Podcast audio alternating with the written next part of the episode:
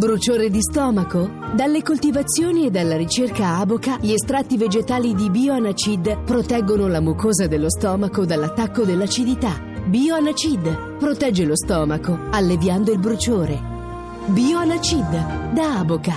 Autorizzazione ministeriale dell'11 gennaio 2013. Ti piace Radio 2? Seguici su Twitter e Facebook.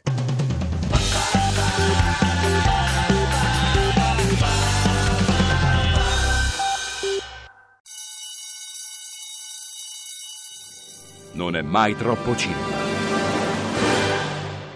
Rientrati in classe, eravamo sul set col prof Daniele Gaglianone che ci sta spiegando le fasi di realizzazione di un cortometraggio. Adesso eh, stiamo girando, direi, perché mi, sem- mi sembra che siamo arrivati a questa fase qui. Poi che succede, prof? Una volta... Eh, una volta, una volta fatte le riprese c'è la fase della post-produzione, no? Ah, Quindi- prof, beh, una cosa eh, interrompo perché in realtà volevo chiedere a proposito delle riprese e a proposito della tua esperienza.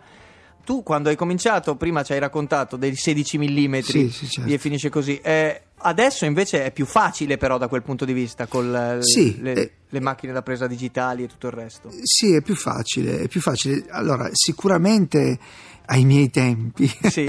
ai miei tempi, ed eravamo già, come dire, una generazione più fortunata rispetto a quelli che ci avevano preceduto, ai miei tempi è chiaro che fare un cortometraggio eh, non era mm, Semplice. facile come adesso. Mm, mm. Certo. Perché adesso oggettivamente, e infatti molti lo fanno, eh, uno può farsi un lungometraggio tranquillamente con una camera digitale e può montare con un Final Cut che, che gira sul, sul proprio portatile certo. e anche uscire in risoluzione tale da poter essere quasi proiettabile, ecco, insomma. Invece all- allora, Allora, eh, la, la eh, pellicola all- costava allora dei soldi, pelli- ma anche- svilupparla. bisogna- Ma anche senza pellicola, anche solo lavorando col video. Mm. Comunque, io infatti lo dico, io sono nato analogico, Sì, è cioè, vero. no, e quindi bisognava, era, era più complicato, Certo. era molto più complicato. Il clank dei tasti, Eh. dei nastri Ma- che giravano. era Ma capita che a, a te regista certe cose sono chiare e invece una persona che le vede non, non le capisce. Come si fa a compensare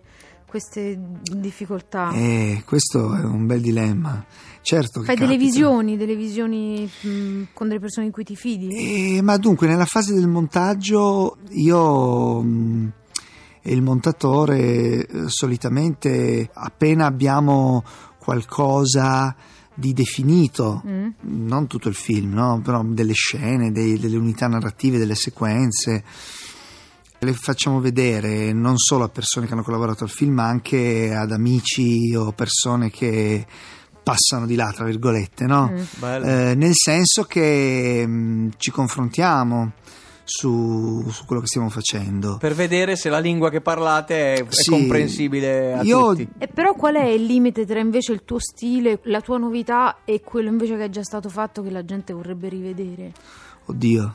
Guarda. Ma aspetta, è troppo Non lo filosofica. so. No, nel senso, guarda. Scusa, scusa. No, no, no, no, ma per carità, non è che c'è una bellissima domanda, però eh, che dire? Eh, questo confine, guarda, adesso mh, me la cavo magari con una suggestione, no?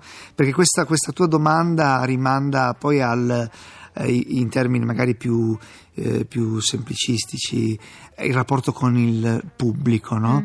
Con quello che poi vede. Eh, mi è venuta in mente mentre parlavi una cosa che una volta mi pare disse Glenn Gould, no? Probabilmente l'ultimo concerto, un giornalista gli, eh, lo intervistò e, e gli chiese: Ma mm, stasera lei ha suonato con una intensità tale che eh, mi ha fatto pensare che stesse suonando per qualcuno che era in sala. E lui ha dato una risposta che secondo me è da scrivere sul muro, no? Non ho suonato per nessuno, ho suonato per me stesso lasciando la porta aperta. Bellissimo. Eh. Grande. Cioè, Eh, sì, mamma mia. e- Eh, ok, ok. Ed è proprio questo, secondo me. Cioè, eh, proprio l'altro giorno ero ospite al centro sperimentale a Roma, dopo la proiezione di un mio film, Pietro. eh, bello. Pietro ci Bellissimo, bellissimo. sacco. Io sono, il mio figlio si chiama Pietro, Daniele, ti dico solo questo. Fantastico, che meraviglia. E, dunque, e appunto è venuta fuori la questione, no? il pubblico, ma tu pensi al pubblico? Io dico, guarda, io non penso al pubblico, ma non per un senso di elite, no? Mhm. Non perché mi sento elitario, perché dico, ah, il pubblico, ma chi è? No? Ah, perché io non so cosa sia il pubblico e quelli che mi dicono che sanno che cos'è il pubblico mi spaventano sempre un po'. vero. Io non penso al pubblico, però penso allo spettatore. Sì, se no è porno. Cioè io penso allo spettatore, allo spettatore ci penso costantemente, lo spettatore proprio in quanto entità percettiva, eh, io ci penso da quando mi viene l'idea fino a quando sono al mix eh, del sonoro. Però, eh, prof, quando si lavora al corto, una volta che poi il prodotto è montato ed è pronto, lo spettatore coi corti, io come faccio a portarglielo il mio corto a questo spettatore? Più Eh, guarda, urca. eh. Lì non c'è la chiave, non esiste. Eh, no, però sai, siamo in un momento di transizione epocale in tutti i campi della nostra vita e quindi limitandoci al nostro di cui stiamo parlando in questo momento, nessuno sa, secondo me, neanche la Sony sa tra dieci anni come verranno fruiti i eh, racconti audiovisivi Sì. in tutte le sue declinazioni, in tutte le loro declinazioni. È vero che è un casino, magari la sala cinematografica in quanto tale tenderà a, sparire e i film verranno visti in sala solo ai festival, però i racconti cinematografici in senso lato chissà come verranno fruiti. Adesso appunto nella vostra pagina Facebook ci sono 20 corti, no? Sì, è Già, vero, è vero. che magari appunto io stesso, adesso stavo guardando qua nel computer, non ho mai visto il corto di Sorrentino che avete postato. Magari lo vedrò adesso. Certo, certo. E voglio dire, in un momento in cui tutto si sta spappolando, e magari è un momento in cui, che prelude a un ricompattamento di fruibilità che però non sappiamo bene indicare con precisione adesso. Quindi paradossalmente eh, adesso eh, forse è più facile vedere i corti. Ci sono queste cose bellissime secondo me, molto stimolanti anche da un punto di vista proprio del linguaggio cinematografico, della riflessione proprio anche eh, culturale su cos'è il cinema, che sono queste web series. Sì, no? sì, è vero. è vero. E ce ne sono alcune che sono geniali perché presuppongono, contemplano già nel loro modo di essere costruite l'interazione con, eh, con lo spettatore. Mm. Cioè, mh, eh, non so se vi ricordate, c'era un vecchissimo saggio di Umberto Eco, Diario Minimo, no? che Sì, lui certo. ipotizzava che a un certo punto gli spettatori si facessero il loro film mescolando gli ingredienti, no?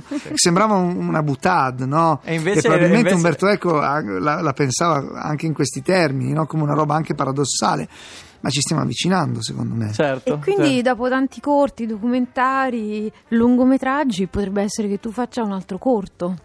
Ma guarda, io a me non è più capitato perché poi dopo. Sai cosa, cosa vai? Vai lì e dici: Ah, voglio fare un cortometraggio. Ti guardano strano, no? Ti dicono, "Guarda, io voglio. Dammi dei soldi per fare un cortometraggio. Dici, ma, ti dicono, ma sei scemo, scusa.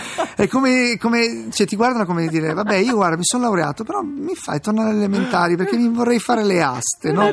Ti guardano un po' in questo modo qua. ma- Mentre in realtà non è così, no? Cioè, Certo. ripeto, a uno scrittore nessuno gli verrebbe in mente di, Sì, di dire, cioè, non è che qualcuno andava da Hemingway e diceva: Ma Eh, scusa, ma perché vuoi, racconti, su." vuoi fare quanto non vuoi scrivere, pubblicare quanto non ne racconti quando hai già scritto Addio alle armi? Continua così, È vero, no? da noi invece è peccato, vero? Vabbè, allora facciamo così, per farci promuovere presenteremo al eh, professor Daniele Gaglianone un'idea eh, per un corto, vediamo se lo stimoliamo a... Eh, corto. Intanto eh, ringraziamo il Va bene. professore. Grazie, eh, grazie mille. Grazie a voi per l'attenzione, siete stati bravi. Adesso, adesso noi studieremo e poi ci rivedremo alle interrogazioni. Oh, va bene, va bene. Grazie. Ok. Arrivederci. Ciao, ciao.